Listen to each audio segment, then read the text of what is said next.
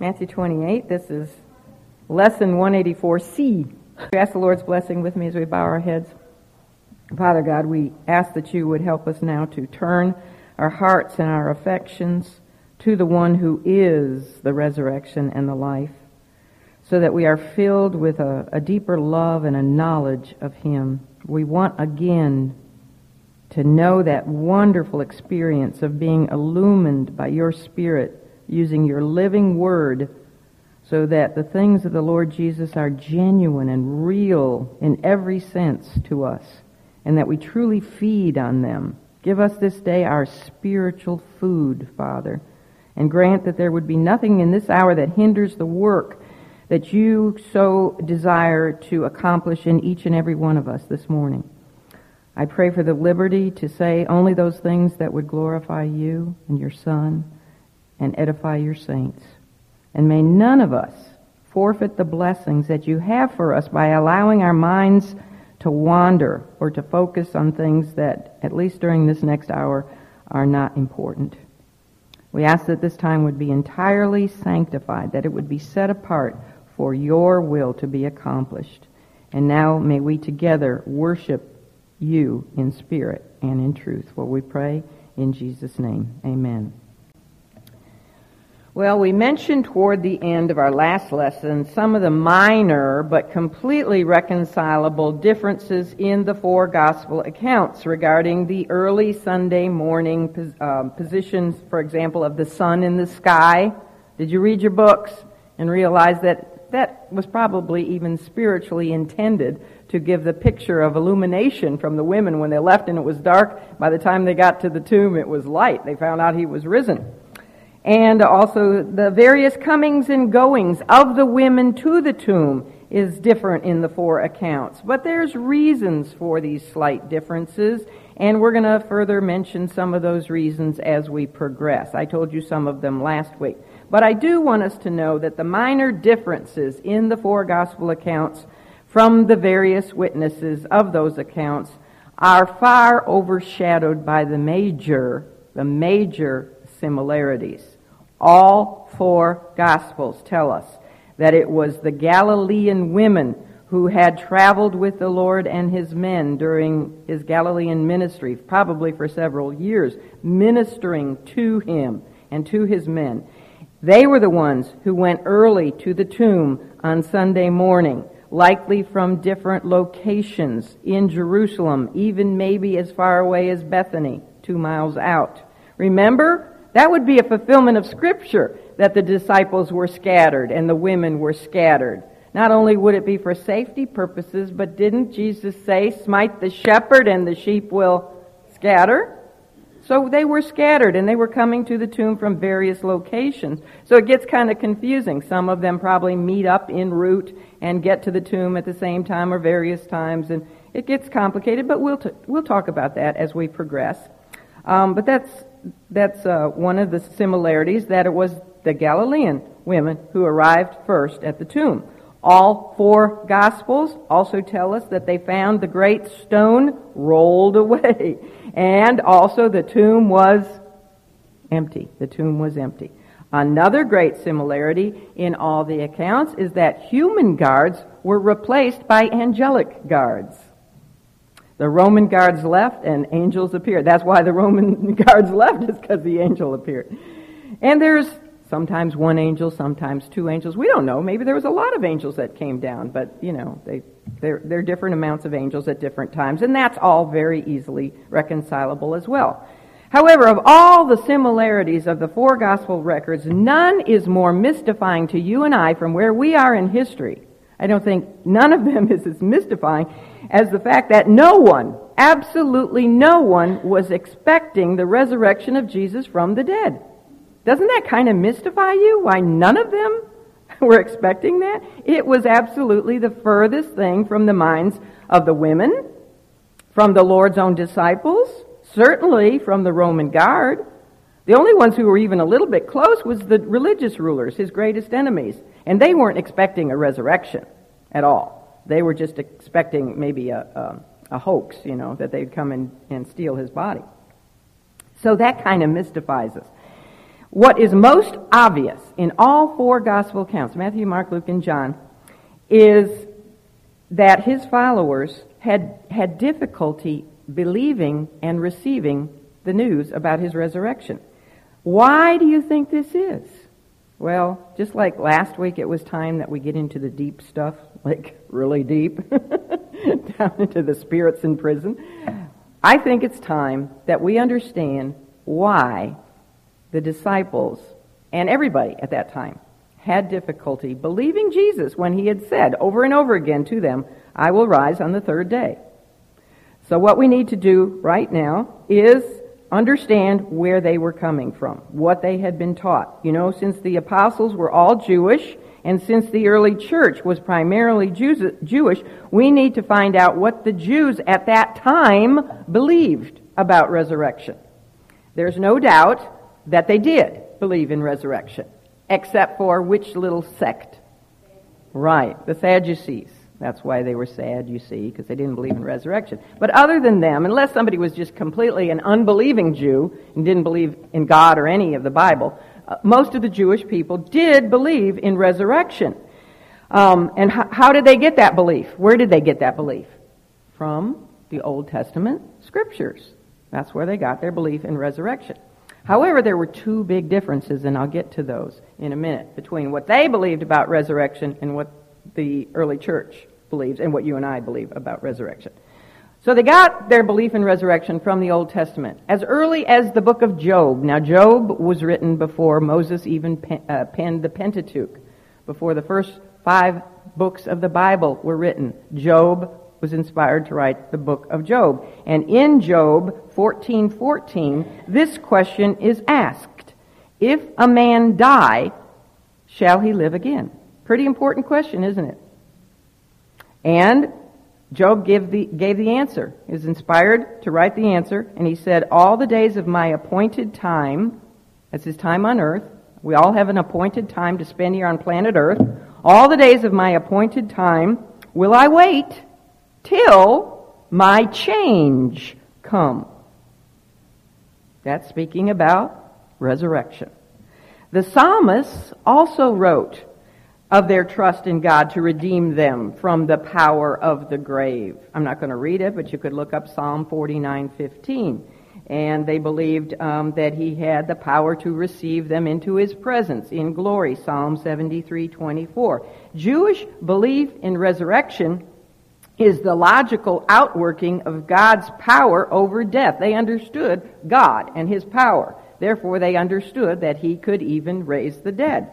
And that is supported by such other passages as Hosea 6 2, which says, In the third day, He, the Lord God, will raise us up. The third day. Interesting, isn't it? Third day, He will raise us up, and we shall live in His sight. And then you know about the valley of dry bones in Ezekiel 37, which includes these words, Thus saith the Lord God, Behold, O my people, I will open your graves and cause you to come up out of your graves. Spe- speaks of resurrection, doesn't it? And then there's uh, chapters 26 to 29 in Isaiah. Don't have time to read all those chapters, but they include these words. Thy dead man, men shall live together with my dead body shall they rise. Awake and sing, ye that dwell in the dust, for thy dew is as the dew of herbs, and the earth shall cast out its dead. And then there's Psalm 16, verses 9 and 10. Remember, we looked at this last week, where it says, My flesh shall also rest in hope. Thou shalt show me the path of life. That's speaking of resurrection. Life. In thy presence is fullness of joy. At thy right hand there are pleasures forevermore. There's also Isaiah 25 verse 8. He will swallow up death in victory. And the Lord God will wipe away all tears from all faces. Aren't you looking forward to that day? Goodbye tears. I am so sick of tears. Except for tears of joy. We'll have tears of joy. But all the other sad tears, wiped away forever. Yay, amen. During the days of the Lord Jesus, it was the Pharisees, you know, who championed the belief in resurrection. The Pharisees were actually the fundamentalists of that day. They would have been really the good guys if only they had had a personal relationship with the Lord. The problem was that, I mean, they believed in the inspiration of the Old Testament scriptures, which was better than the Sadducees. They only believed really in the Pentateuch, the first five books that were God inspired. Um, but the Pharisees believed in the inspiration of the Old Testament. They had all their ducks in a row. The only problem was they were all wrapped up in tradition and ritual, right? And they got focused on that instead of focused on having um, an, a personal relationship with God. It was all about the externals instead of the internal. But they did keep alive the messianic hope that the Messiah was coming, and they also kept alive the hope in the resurrection. And Christ sided with them on this. Remember? Against the Sadducees. Back in Matthew 22, the Sadducees had come to Jesus and they tried to trap him by uh, presenting him with a hypothetical question in order to mock the idea of resurrection. Remember the question about a woman who had seven husbands? I'd be really scared if I was that seventh guy, wouldn't you? Afraid to eat her cooking, that's for sure. but they said, what about a woman who had seven husbands? Ha ha ha. Whose wife would she be in the resurrection? You know. And they thought they got him. But remember how he answered them? He said, Ye do err, not knowing the scriptures. Remember all the scriptures we just read? What's the matter with you guys? Did you miss all those scriptures about the resurrection, the body's coming out? And he said, Nor the power of God. You err because you don't know the scriptures and you don't know the power of God. And then he went on to really silence them. Now remember, they only believe in the first five books of Moses, right? So he quotes right from the book of Moses, actually when Moses is standing before the burning bush. And God said to him, you know, Moses said, Who are you? And he said, I am that I am. And then he said, I am the God of Abraham and of Isaac and of Jacob. And Jesus said, God is the God of the living, not the dead. You know, Abraham, Isaac, and Jacob had been dead a long time by the time Moses went before the burning bush. And God said, I am their God. If those guys were not, now they weren't bodily resurrected, but they were still alive, weren't they? Their souls were alive. And if they weren't alive, he would have said, I was the God of Abraham, Isaac, and Jacob. And so the Pharisees were going, yes, yes, yes. that was one time the Pharisees were really excited that Jesus had silenced the Sadducees. So it was the Pharisees who kept alive the idea of uh, the belief in resurrection. However, there were, and there are yet today, among Orthodox Jews, those Jews who do still believe and are still looking to, you know, there's not many. Most Jewish people are pretty secular nowadays, especially over in Israel. But those who still do look for the Messiah to come and uh, believe in the Old Testament scriptures, there are two major differences between their belief in resurrection and the Christian belief in Jesus' resurrection. Do we need to pray? Is everything all right? Okay, okay. Mm-mm-mm. Remember Betty. Pray for Betty. Is she Betty Hurley? I know. Is she having? What'd she say? Oh, Lord God, please, please, please, please be with Betty and help everything to be all right. Lord, thank you for Carolyn. We just pray, Lord, that there would be nothing terrible going on and that we know you're the great physician. We just put her into your hands.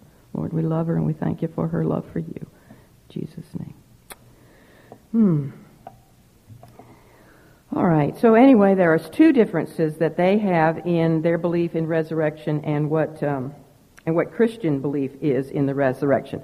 First, although the Jewish people have accounts in their Old Testament scripture of resuscitations back to life, for example, the widow of uh, Zarephath's son, and who was else was it? The, it was it the Shunammite's son in the Old Testament, and then there was that weird case where they were burying a man and they put him in the hole and his bones, his body touched the bones of Elijah and he came. Those are resuscitations back to life. Um, yet they did not believe that the true resurrection of the body, you know, into an immortal, glorified, resurrected body would take place until the end of history, the end of time, somewhere way off in the future. That that's when people would get their glorified, resurrected bodies. I feel like I've lost all of you. Your eyes are just going everywhere. all right, let's get that focus back, okay?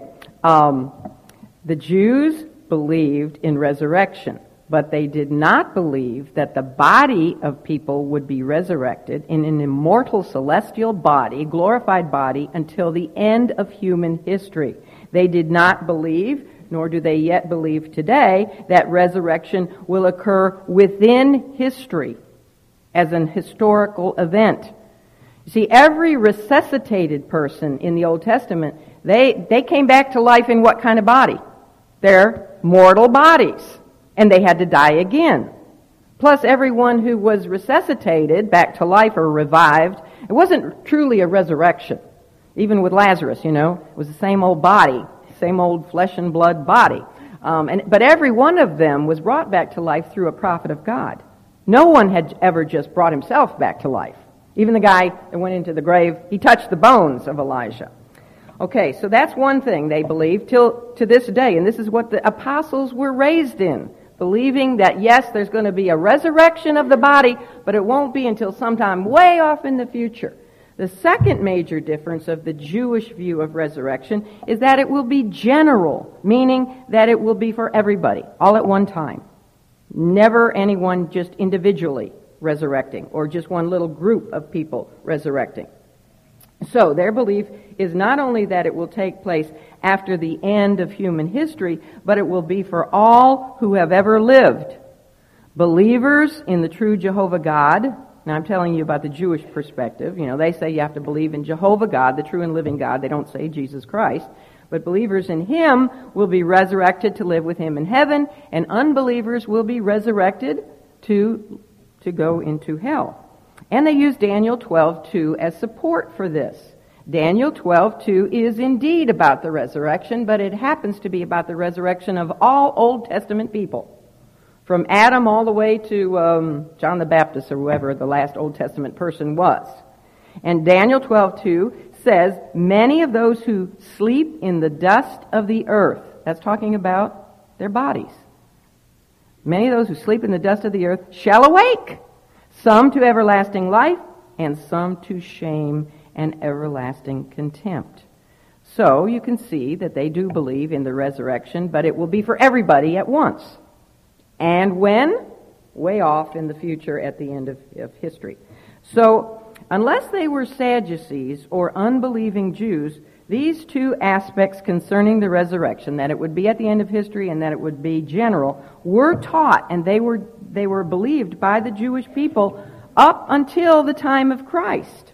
And you can hear this in Martha's response to Jesus. Remember after he told her that her brother Lazarus would rise again? How did she respond to that? She said, I know that he will rise again in the resurrection at the last day.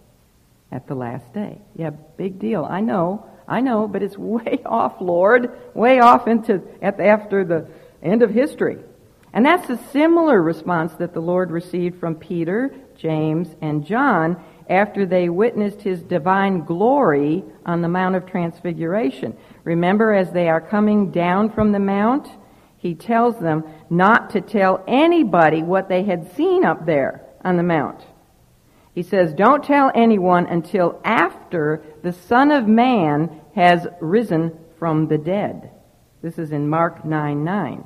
And we are told in verse 10 that those three disciples kept that saying within themselves, questioning one another what the rising from the dead means.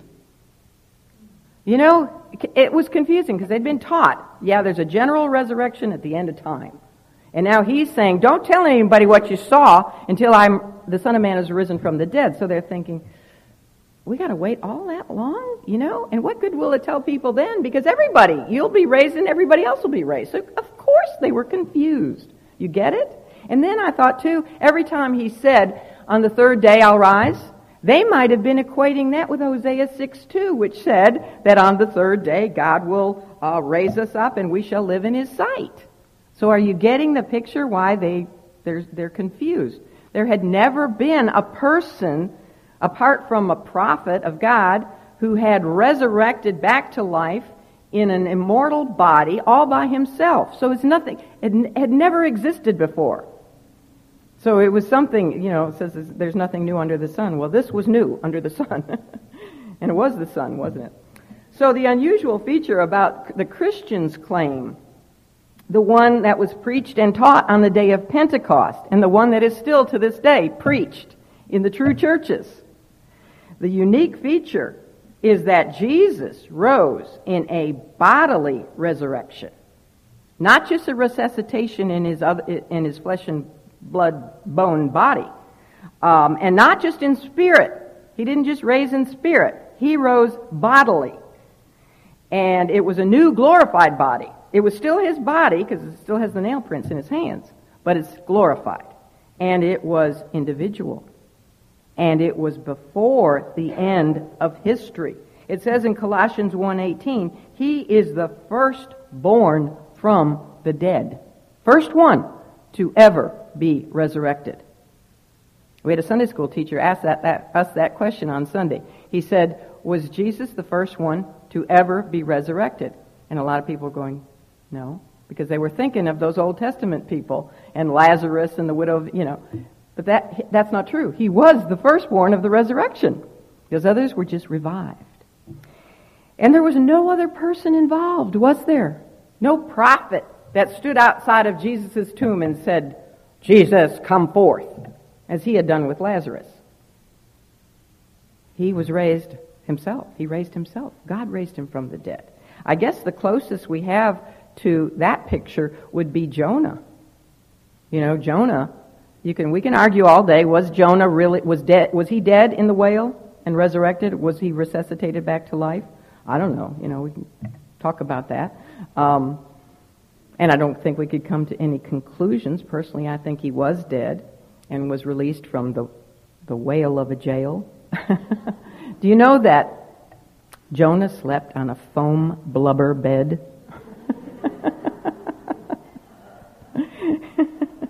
But he was probably the closest, and maybe that's why the Lord used him as the sign. You know, as Jonah was three days and three nights in the heart, of, in the, uh, the the whale's belly, so shall the Son of Man be three days and three nights in the heart of the earth. Because no no prophet was involved. God raised Jonah back, right?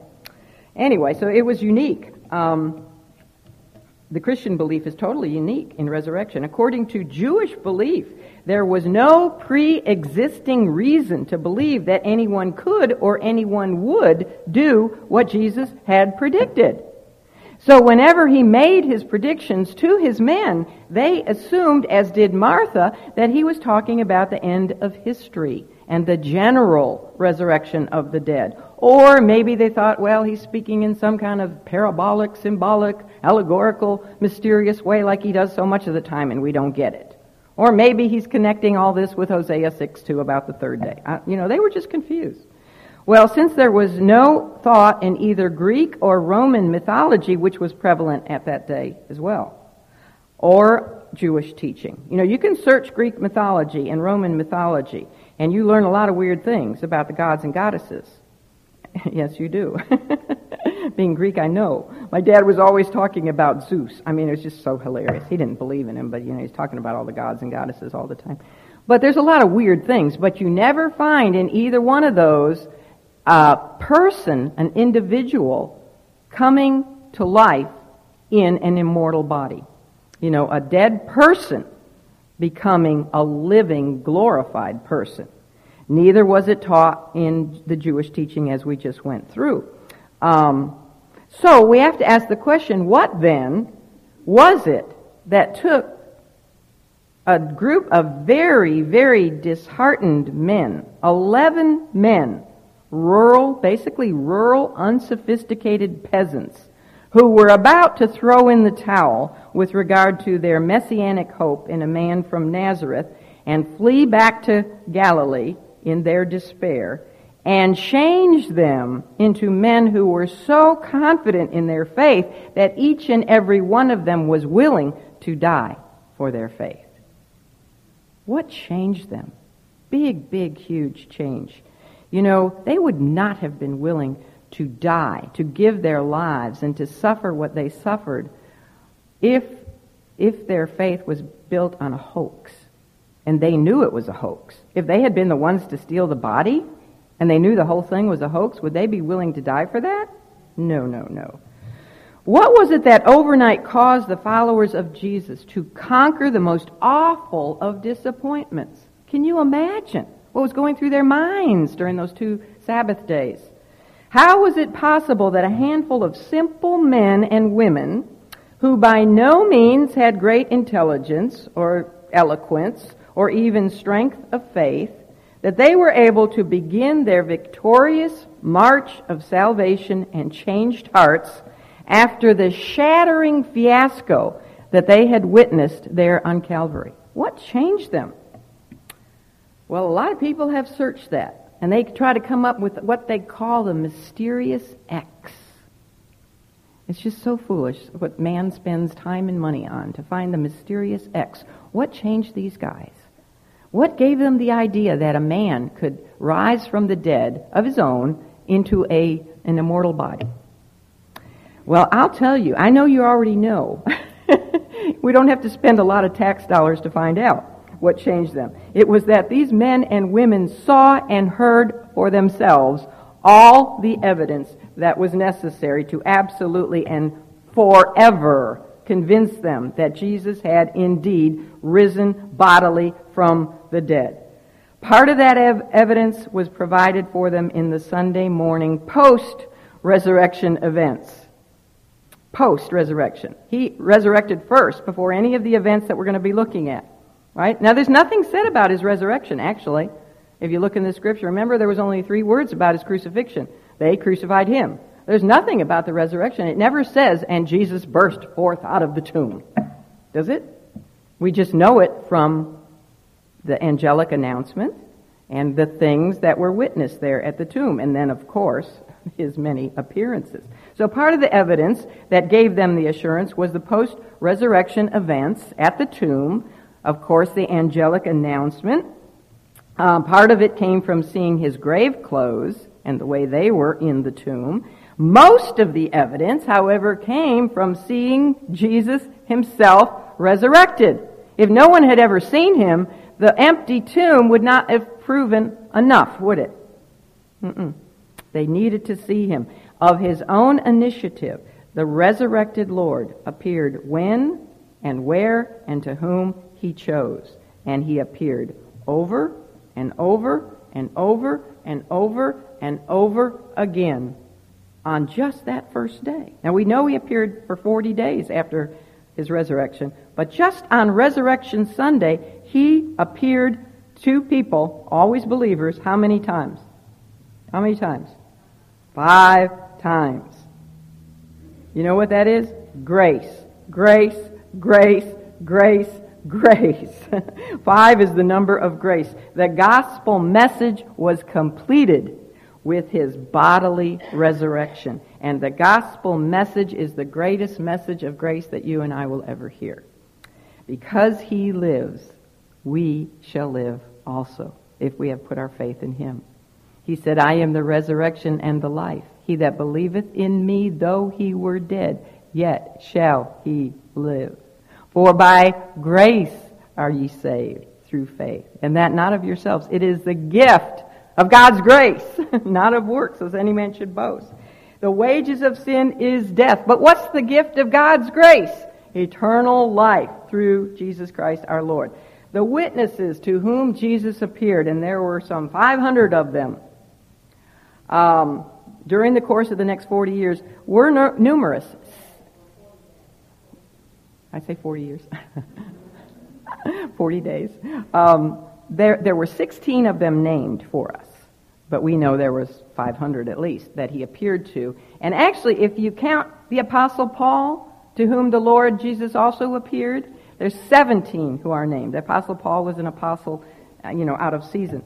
These four chosen witnesses um, not only saw the Lord, but they talked to him, didn't they? They touched him, and they even ate with him. Why did he eat with them? To show them that he didn't just rise in spirit. It was a bodily resurrection. He showed them the nail prints. It was a bodily resurrection. You'd be surprised how many out there, if you talk to ministers and pastors and liberals, do not believe in the bodily resurrection. I think it would surprise you. But it was a bodily resurrection. Okay, we won't get very far, but let's look at our passages for today and then um, return kind of to what we started to discuss last week regarding those post resurrection events at the tomb early Sunday morning. So begin, we're going to begin by looking at the first four verses in Matthew 28. It says, In the end of the Sabbath, as it began to dawn toward the first day of the week, came Mary Magdalene and the other Mary, that would be Mary, the mother of James and Joseph, to see the sepulchre. And behold, there was a great earthquake for the angel of the Lord descended from heaven and came and rolled back the stone from the door and sat upon it. His countenance was like lightning, and his raiment white as snow. And for fear of him, the keepers did shake and became as dead men. All right, now let's go over to, and of course the keepers there is talking about the Roman soldiers. Let's go to Mark 16. I'm not going to wait for you for time's sake, but I'm going to read the first four verses in Mark 16 too. It says, And when the Sabbath was past, Mary Magdalene and Mary, the mother of James, we know she's also the mother of Joseph. Now, by the way, James is one of the apostles. That's James the Less. So she's the, the mother of one of the apostles. And Salome. Who was Salome? Not the sister of Baloney. she was Mary's sister. Mary, she was actually Jesus' aunt. And her two sons were James and John. Right. So she was old enough to also have sons who were apostles. I believe Mary Magdalene is the young one here. The other two women are old enough to have sons who are apostles. Uh, Mary Magdalene, I just tell you that because she's the one who's always running everywhere. um, but they're at the they're at the tomb, Mary, the two Marys and Salome, and we're told that they had bought sweet spices that they might come and anoint him. Verse two. And very early in the morning, the first day of the week, they came unto the sepulchre at the rising of the sun. And they said among themselves, this is as they're going to the tomb, who shall roll us away the stone from the door of the sepulchre? And when they looked, they saw that the stone was rolled away, for it was very great. By the way, they say those stones weighed about two tons. Very great. All right, now Luke. Would you go to Luke 24? And I'm going to read the first three verses in Luke. Luke 24. Now, upon the first day of the week, very early in the morning, they, that's the women, if you look up ahead at the verses 55 and 56 up there, chapter 23, the Galilean women came very early in the morning unto the sepulchre, bringing the spices which they had prepared, and certain others with them, certain other women with them. And they found the stone rolled away from the sepulchre, and they entered in and found not the body of the Lord Jesus. One more place, real quickly, John 20. And I'm just going to read first two verses there. John 20, verse 1. The first day of the week cometh Mary Magdalene early, when it was yet dark, unto the sepulchre. Now what that means is she left wherever she was while it was yet dark. Okay? By the time she gets there, the sun is up. And seeth the stone taken away from the sepulchre. Now we know from the other accounts that who was with her when she got there? The other Mary and Salome. But John, for whatever reason, just wants to focus his account. He wrote last. He knew the others had already talked about all the other women. He, for his reasons, wants to focus just on Mary Magdalene. All right? So he's just telling her what us what she did. And by the way, she is the one who ran and told him about the tomb being empty. So let me read it from the beginning again. The first day of the week cometh Mary Magdalene early when it was yet dark unto the sepulchre and see the stone seeth the stone taken away from the sepulchre. Then she runneth and cometh to Simon Peter and to the other disciple whom Jesus loved. Who's that? How does John always refer to himself? That's John. Mm-hmm. And saith unto them, They have taken away the Lord out of the sepulchre, and we, you see the we? She is speaking on behalf of the other two women that were there with her. And we know not where they have laid him. All right. If we get that far, we'll be doing good. So go back to Matthew 28. The first post resurrection event at the tomb mentioned, the first one mentioned, comes from Matthew, and only from Matthew. And it is that there was another earthquake. Apparently, once Matthew wrote about it, the Holy Spirit saw no need for the other gospel writers to repeat it. So only Matthew tells us about the earthquake. This is the second earthquake now in a span of how many days? Three days. The first occurred at the time the Lord yielded up his spirit. Remember? And then there was an earthquake. Now, in the very early hours of Sunday morning, there is a second quake. And it is called a great earthquake. In Greek, the word is mega, like uh, megapolis, uh, a big city. It, it's the word for great. It was a, this was, you know, on the, on the Richter scale, this was a great, this was a big earthquake. And it's uh, kind of, you know, a big earthquake you would think would leave a some kind of footprint of destruction. But there's no report here of any destruction at all. Now maybe there was some, I don't know, but there's no report of any. It's possible that the only destruction caused by this great earthquake is that it broke the cords and the seals on the great stone. Now wouldn't that be something, you know, Rome puts their little puny little seal in their cord and they say, you know, if anybody breaks it, they'll be crucified. I'd like them to, to crucify, see them crucify the earth, wouldn't you? Put the earth up on a crucifix. Naughty earth, you broke Rome's little seals and cords. uh, remember when Pilate said to Jesus, he said, you know, don't you know who you're speaking to? I have the power to, to crucify you or to release you. And Jesus had said you would have no power at all except it was given to you from above. Well, this is an example of that. Rome had no power at all. And God could just so easily break their little cords and seals. There is nothing in Scripture that tells us how the people of Jerusalem felt about these two earthquakes, three days, you know, cl- that close together. I don't know about you, but if I was there, I think I would want to get out of the city pretty quickly, thinking, what's going on here? Maybe Jerusalem, you know, is on a fault line or something. Do you know that right under the Mount of Olives is a big fault line. And they say that one day it's going to split in half because it's right there. And when is that day going to be?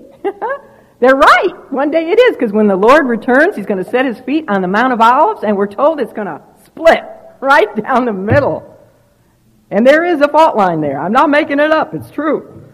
But I would think that if I was in uh, Jerusalem and there were two, especially the second one was a great quake, I might want to get out of town quickly. You'd also think that those who believed in the Lord would have realized that something profound was taking place. You know, one right at the time of his death, and now another one. Wouldn't you think it would make them realize, well, he said the third day, here's another, let's run out to the tomb and see. Wouldn't you think that way? Well, we have the advantage of hindsight, don't we? But it didn't, you know, they, it didn't affect them. Peter and John are still wherever they are when Mary comes running to them. So there's, and there's no mention of the quake. That's what's interesting by anybody. You know, the earthquake at the Lord's death, remember we talked about how it was like the amen to the Lord's completed atonement work? He said, it is finished, and the earth went, amen, and quaked. This is like, the, the second quake is the Lord's, or the earth's amen to the Lord's victory over sin and death and the grave. He comes bursting out of that tomb and the, and the earth says, Amen, all over again. Even bigger, you know, greater Amen this time. But it is strange that none of the people in the narrative even mentioned it, including the women who we assume were on their way when the earth started rumbling under their feet. Um, but then, you know, I got to think about how nobody talks about the earthquake. But the same thing was also true with regard to the supernatural miracles that took place three days earlier when the Lord was crucified and died. So what's going on here? Well, it's very likely that the Holy Spirit did not want these events, like the three hour noonday darkness and the rent veil and the earthquakes and the opened graves and even the dead saints coming out of their graves and the appearance of angels the Holy Spirit didn't want any of these things to take the emphasis off of the far bigger, greater news, which was what? The resurrection of Jesus Christ. That's where the emphasis is, is to be. And that's where he puts it. He doesn't take us off to think about angels and earthquakes and even Mary, the Lord's mother. I got to thinking about why she's not mentioned. The last time she's mentioned is when he's on the cross and he calls her woman. But we know she's got to be with, when Mary Magdalene comes running to tell Peter and John they've taken the Lord's body, you, you know Mary is there because John took her to be with him. But there's no mention of Mary at all. Why is that? Who does the Lord God, Holy Spirit, want us to focus on? Jesus Christ, his son. Well, the scripture's apparent explanation for the earthquake is interesting. If we look really carefully at verse 2 of Matthew 28, we notice something. What caused the earthquake? Well, let's look. It says, And behold, there was a great earthquake, for the angel of the Lord descended from heaven and came and rolled back the stone from the door and sat upon it. The scripture's explanation seems to be in that little word for which ties together the great earthquake and the descent of an angel from heaven and him rolling away the great stone. Perhaps, as with all those rapid fire events that took place almost simultaneously at the Lord's death, you know, when he bowed his head, he said it is finished, bowed his head, gave up his ghost, um, and then there was the rent veil and the earthquake and the open tombs, and all those things just happened in rapid fire succession, right? Well, perhaps that's what's going on here. You know, maybe the minute the Lord burst in his new glorified body out of that tomb, out of his grave clothes and out of his tomb, the earth started to quake. And the angel at the same moment from heaven came down, touched earth. The earth was quaking. He took his hand and single-handedly moved aside that great stone. The earth is, is shaking and the great cavity or the cavity of the empty tomb is exposed. All of that could happen in a matter of seconds, right? How long do you think it took the Lord to come out of his tomb, out of his grave clothes and out of his tomb? Twinkling of an eye? How long do you think it would take the angel to descend from heaven? Twinkling of an eye? So all that, I think, happened just all, all together. Now make sure, however, that you have this sequence right. Make sure you understand that the angel did not roll aside the great stone from the mouth of the tomb so that Jesus could get out. Right? You do know that.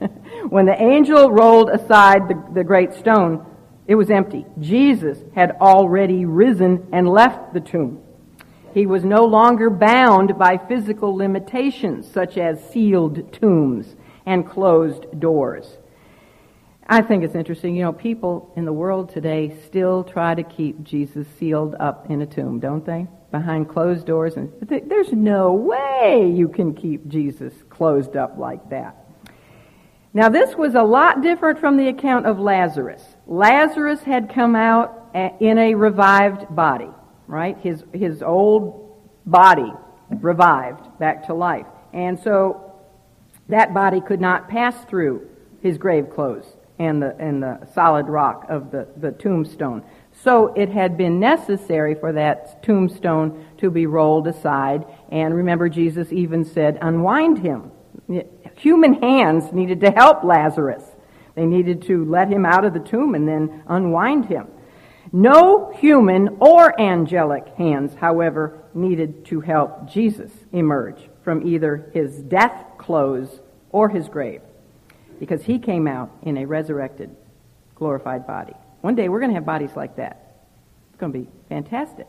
I mean, we can just walk right through walls, and, but we'll still be able to eat. I love that part of it. so, if Jesus was already resurrected, if he was already out of the tomb, then why was it necessary for the angel to remove the stone? Why? Yeah, you got it. So that the four chosen witnesses could look inside and see the way the grave clothes were lying there and see that the tomb was empty. Well, as the women are making their way to the tomb, the only thing that we know they were concerned about is how they were going to manage to roll away that great stone before the mouth of the tomb. Um, there are a number of women who went to the tomb. We know that.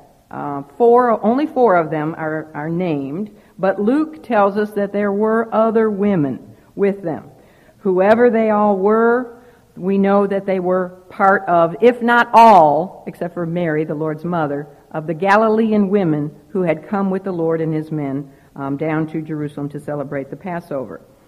Luke tells us that it was the same group of women who had gone to the tomb late Thursday night They didn't stay as long as the two Marys, and they went home to prepare additional spices.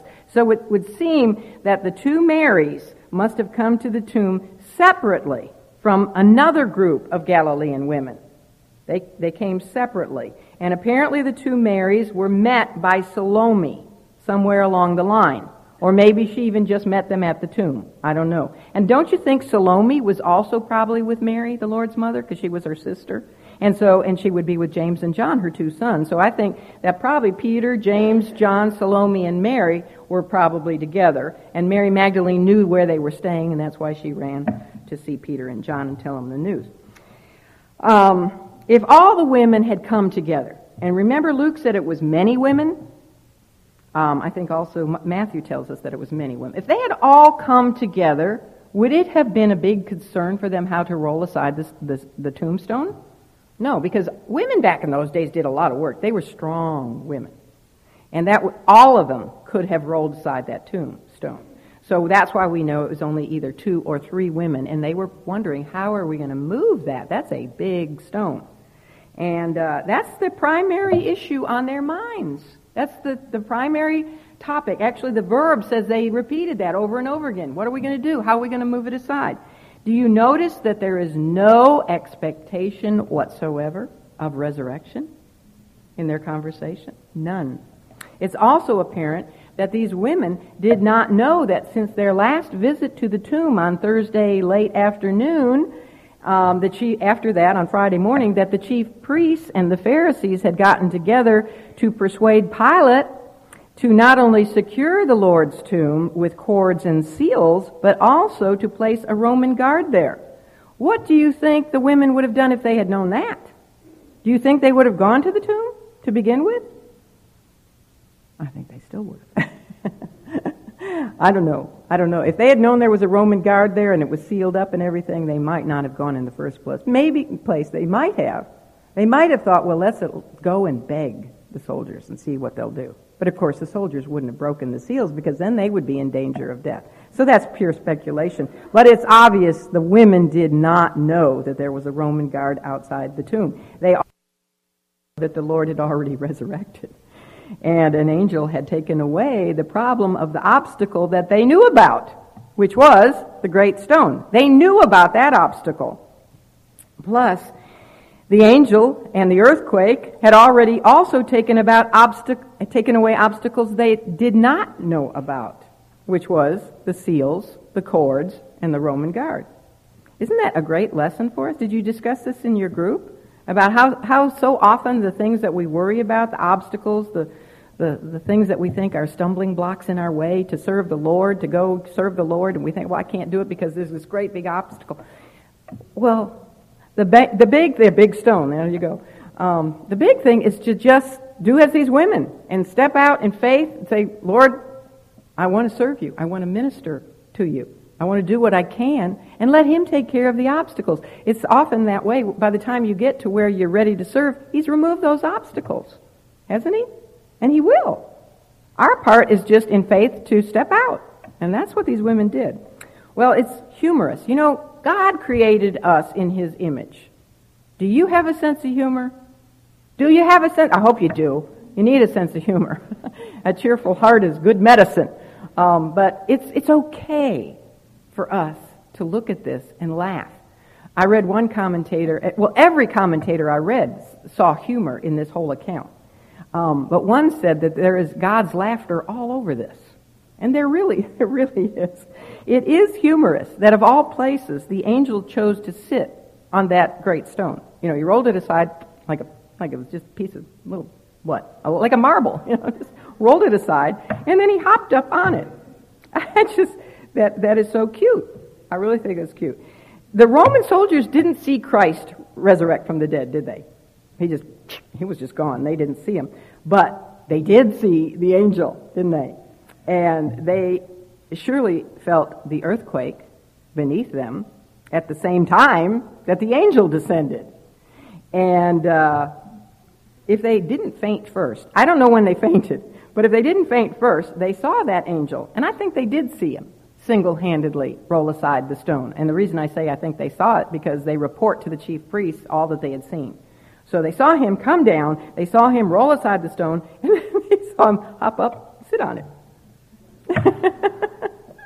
and uh, what was so absolutely shocking to these soldiers was his appearance. This was obviously a non human being. He was resplendent with the glories of the invisible world. He was as bright as the zigzagging streaks of searing lightning. Did you hear the lightning and thunder last night? That was surprising, wasn't it? His garment was as white and as pristine as dazzling, sparkling snow. The description that we're given here is really the best that human words can do to describe something otherworldly. Wouldn't you love to see an angel? I'd love to see an angel. I know I will one day, but it'd be kind of neat to just see one. Um, but this suggests the fact that he's so glowing and bright, it suggests something of God's own Shekinah glory that it's transmitted to the holy angels. Something of God's glory is transmitted to them. You know, as Moses had a measure of this glory transmitted to his countenance after his visit with God up on Mount Sinai. Well, the soldiers were so overcome with fear that they did shake and they became as dead men, it, it tells us. And I think I told you this last week, but the word shake comes from the same Greek word as the earthquake. So really there were three earthquakes within the span of three days. However, this did not take place on the earth. This last earthquake took place in the hearts of some otherwise brave, bold, and battle hardened men. And by the way, I know that when we look at Bible picture books, and Sunday school lessons for little kids, we often get the idea. Now, picture this in your mind. How do you picture the Lord's tomb with the stone in front of it and Roman guards? How many guards do you picture there? One? Two? Two at the most, right? Isn't that how we've always seen it? The stone and two guards, or one guard standing there. However, do you know that there were more than two guards, two soldiers stationed there? And this becomes very evident from what we are told in Matthew 28 11, where it says that some of the watch came into the city. Into the city, by the way, tells us that the tomb was outside of the city, right? Uh, just like Calvary was outside of the city. But some of the watch came into the city to report to the chief priests what had happened at the tomb. Now, these some were probably the highest ranking sentries who were obligated to make a report of what had happened. The word some tells us that there were more than just two guards. Okay? Some of the watch. If there were only two guard, guards, it would have said one of them went into the city. If there was only one guard, it would have said he went into the city. Some means that there are more than two. In fact, and this really surprised me, I read that it has been estimated by those who estimate this sort of thing that there were anywhere from 12 to 60 Roman guard stationed at that tomb.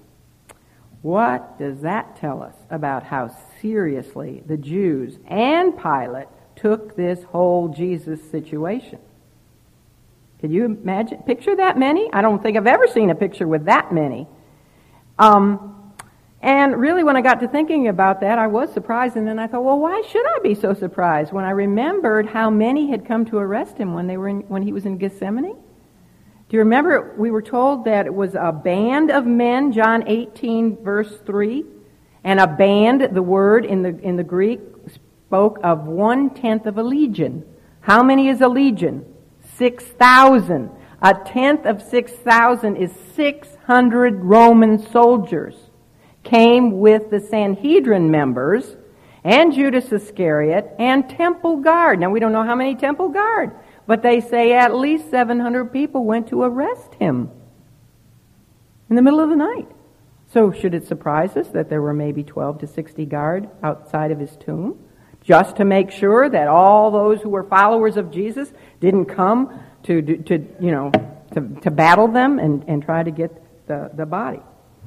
And think about this with that many soldiers on duty, it also tells us how absolutely ridiculous is the lie that the chief priests wanted them to spread, which was that they had fallen asleep while the disciples came by night and stole Jesus' body. Let's say that there were only six soldiers, okay? Let's say there's only six at the tomb. Do you think that they would have all fallen asleep at the same time?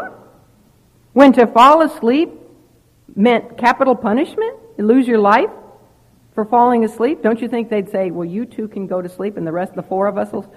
I mean, that is just absolutely ludicrous to think that even six would have all slept at the same time. And here's something else that is even more ludicrous. How could they tell, tell what happened while they were sleeping?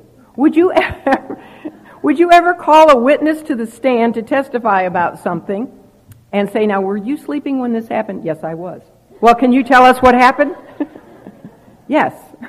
How, you can't tell what something what is going on when you're sound asleep. And do you really think that even if it was just six Roman guard, that not one of them would have waken up when there was a great earthquake and an angel comes down bright as lightning and then rolls away a two-ton stone?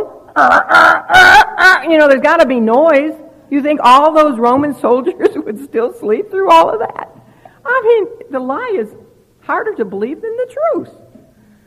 And the chief priest, I, I can't wait till we get to that, but um, they knew it was a lie.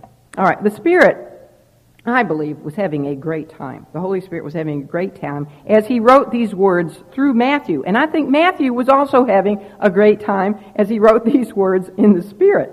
Here, these men must have thought that they had been assigned to the easiest task in their military careers. And don't you see the divine humor in this? I hope you do.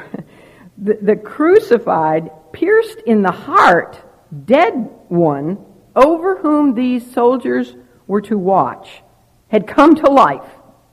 The dead one had come to life while these healthy, rough, and tough Roman soldiers are convulsed with terror and they melt on the ground as dead.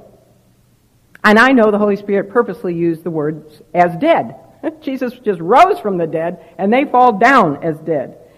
When these guys had been given their assignment, don't you think that they thought it was hilarious, you know, to make sure that a dead man stayed in his tomb?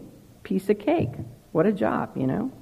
Um, little did they know that they had been commanded to do what they had been commanded to do by their superior officer was absolutely humanly impossible. Even with Satan and all the demonic realm on their side, there was no way that they could keep that man in his tomb. This dead man had risen from his horizontal position in the tomb, you know, while the horizontal ones outside the tomb fell down, fell down horizontally. Uh, there is humor in that. And all the while, the angel is sitting there on the stone watching, watching the whole thing. Well, when the soldiers woke up from their dead faint, they would have seen that the cords, I don't know if they saw this before they fainted or not, but when they did wake up, surely they saw that the cords and the seals were broken, the stone was rolled away, the tomb was empty, and oh, oh, they were in big trouble, weren't they? You know? Perhaps the angel was still sitting there too, looking at them. I don't know, maybe he got down and shook them. Wake up, guys. he didn't say a word to them. It's interesting. He didn't speak to them, but when the women come, he does speak to them and, and calms down their hearts because they start quaking too. They are affrighted, it says. Um, but, uh, let's see, I lost my place here. I don't know if the angel was still up there, but whatever happened, those soldiers hightailed out of there. Some of them, as I mentioned, went to the chief priest to tell them what happened, which is hilarious. This is also really, really funny.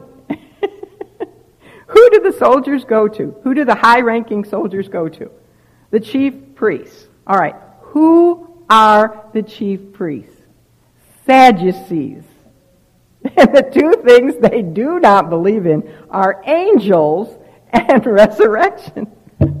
Don't you know God is in heaven just laughing?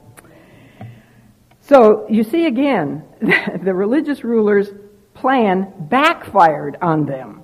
They saw to it that a guard be set over Jesus' tomb in order to disprove any attempt to proclaim his resurrection.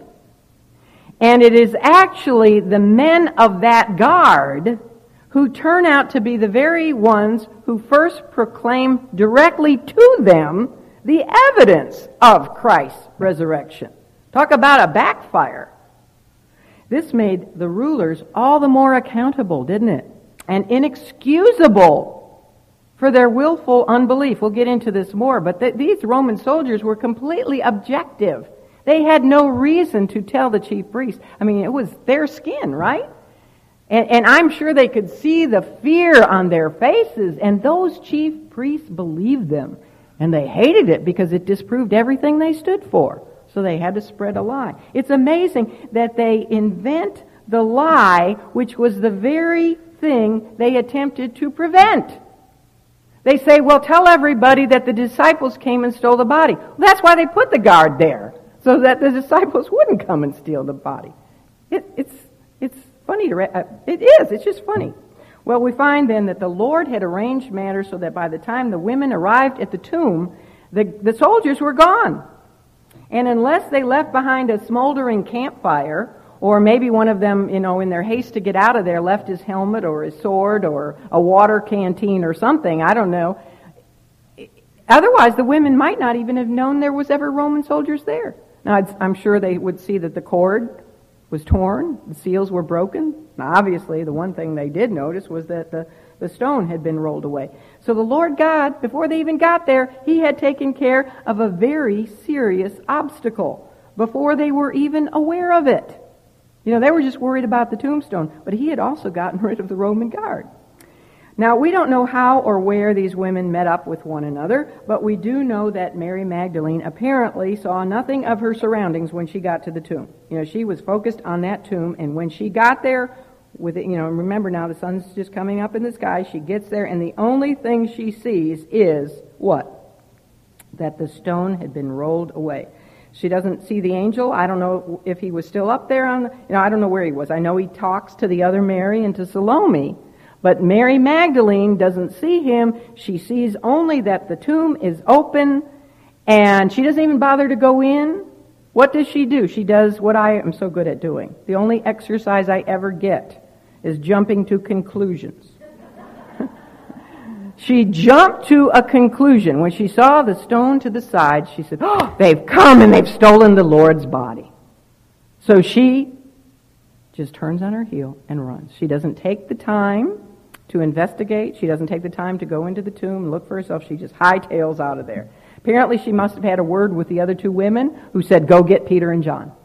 You know, she's the youngest, so she's the one who runs. Does this indicate to us, when she says, you know, somebody during the two Sabbaths has come and stolen the Lord's body, does that indicate to us that she was expecting to find the Lord resurrected? Not at all. And another thing evident by what she did which was to run immediately to Peter and John, to tell them that they had taken the Lord's body, is to provide additional proof for us that it was not the disciples who took it. She goes to the disciples and says they took it. Mary had spent years with these men. She perfectly well knew that they had nothing to do with this supposed grave robbery. You see, it didn't even occur to her that, that it could have been them, the Lord's disciples, who had stolen the Lord's body. And this is another testimony to the fact that this was the furthest thing from their minds. I think Mary had probably, you know, talked to them during the Sabbath, and they were probably all delighted that he was given such a respectful burial in a rich man's garden tomb. So, as I said, Mary didn't go into the tomb. She jumped to the conclusion that someone had robbed the grave and she took off running. She knew exactly where to find Peter and John and she burst in on them and she gave her frantic message. She was speaking on behalf at least of the other two women when she said, We. We do not know where they laid him. Now, who do you think she meant when she said, They have taken the Lord? I, I don't really know who she might have meant. I suspect she might have thought that the Jewish religious rulers had come to remove Jesus' body from such a respectful place, you know, one that they would think he did not deserve.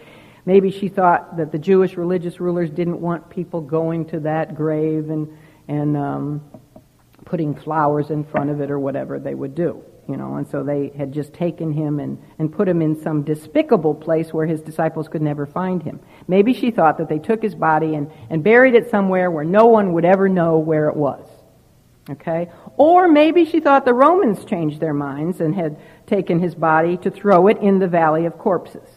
I don't know. Some think that maybe she thought the keepers of the graveyard had removed his body, based on the fact when she's um, talking to the resurrected Jesus and doesn't know it's him and thinks that he's a gardener, you know, a keeper of the of the of the um, the graveyard there, and she asked him if he had taken the body and laid it somewhere else. But whoever she meant by her reference to they, we do know one thing. We know Mary was vexed, and she was terrible, terribly overwhelmed by double grief. She now is suffering double grief. She had not only lost the one who had saved her from seven demons and given her new life and new hope and new purpose, but now she was even, she had even lost what was left of him.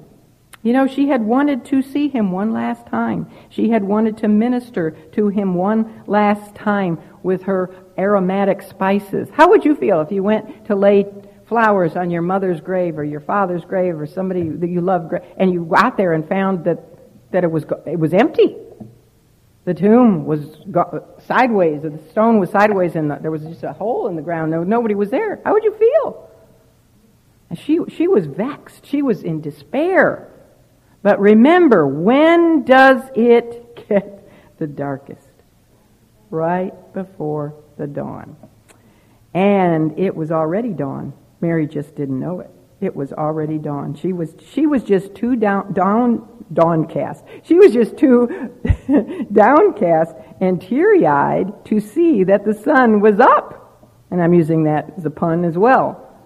You know, I have I did a cross stitch years ago, and I, I have it in my bedroom to remind me all the time. It says this: "Weeping may endure for a night, but joy cometh in the morning."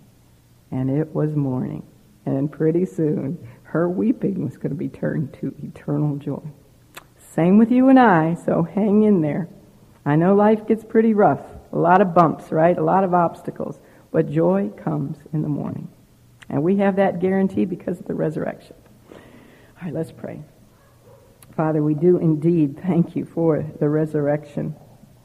It is the seal, it is the headstone of the great work of redemption which your Son came to do. It's the crowning proof that he did indeed pay the debt which he undertook to pay on our behalf. Thank you, Lord, that you sent your Son to deliver us from hell and that we know, we have assurance that he is accepted by you as our surety and our substitute and our Savior. We have that assurity in his resurrection and in his ascension. If he never came forth from the prison of grave, we could never be sure that our ransom was fully paid, but we have that assurance. He really did rise again for our justification, and we are begotten again unto a lively hope by the resurrection of Jesus Christ from the dead. And because he lives, we will live one day also. Thank you, thank you for that joy and that true, sure hope.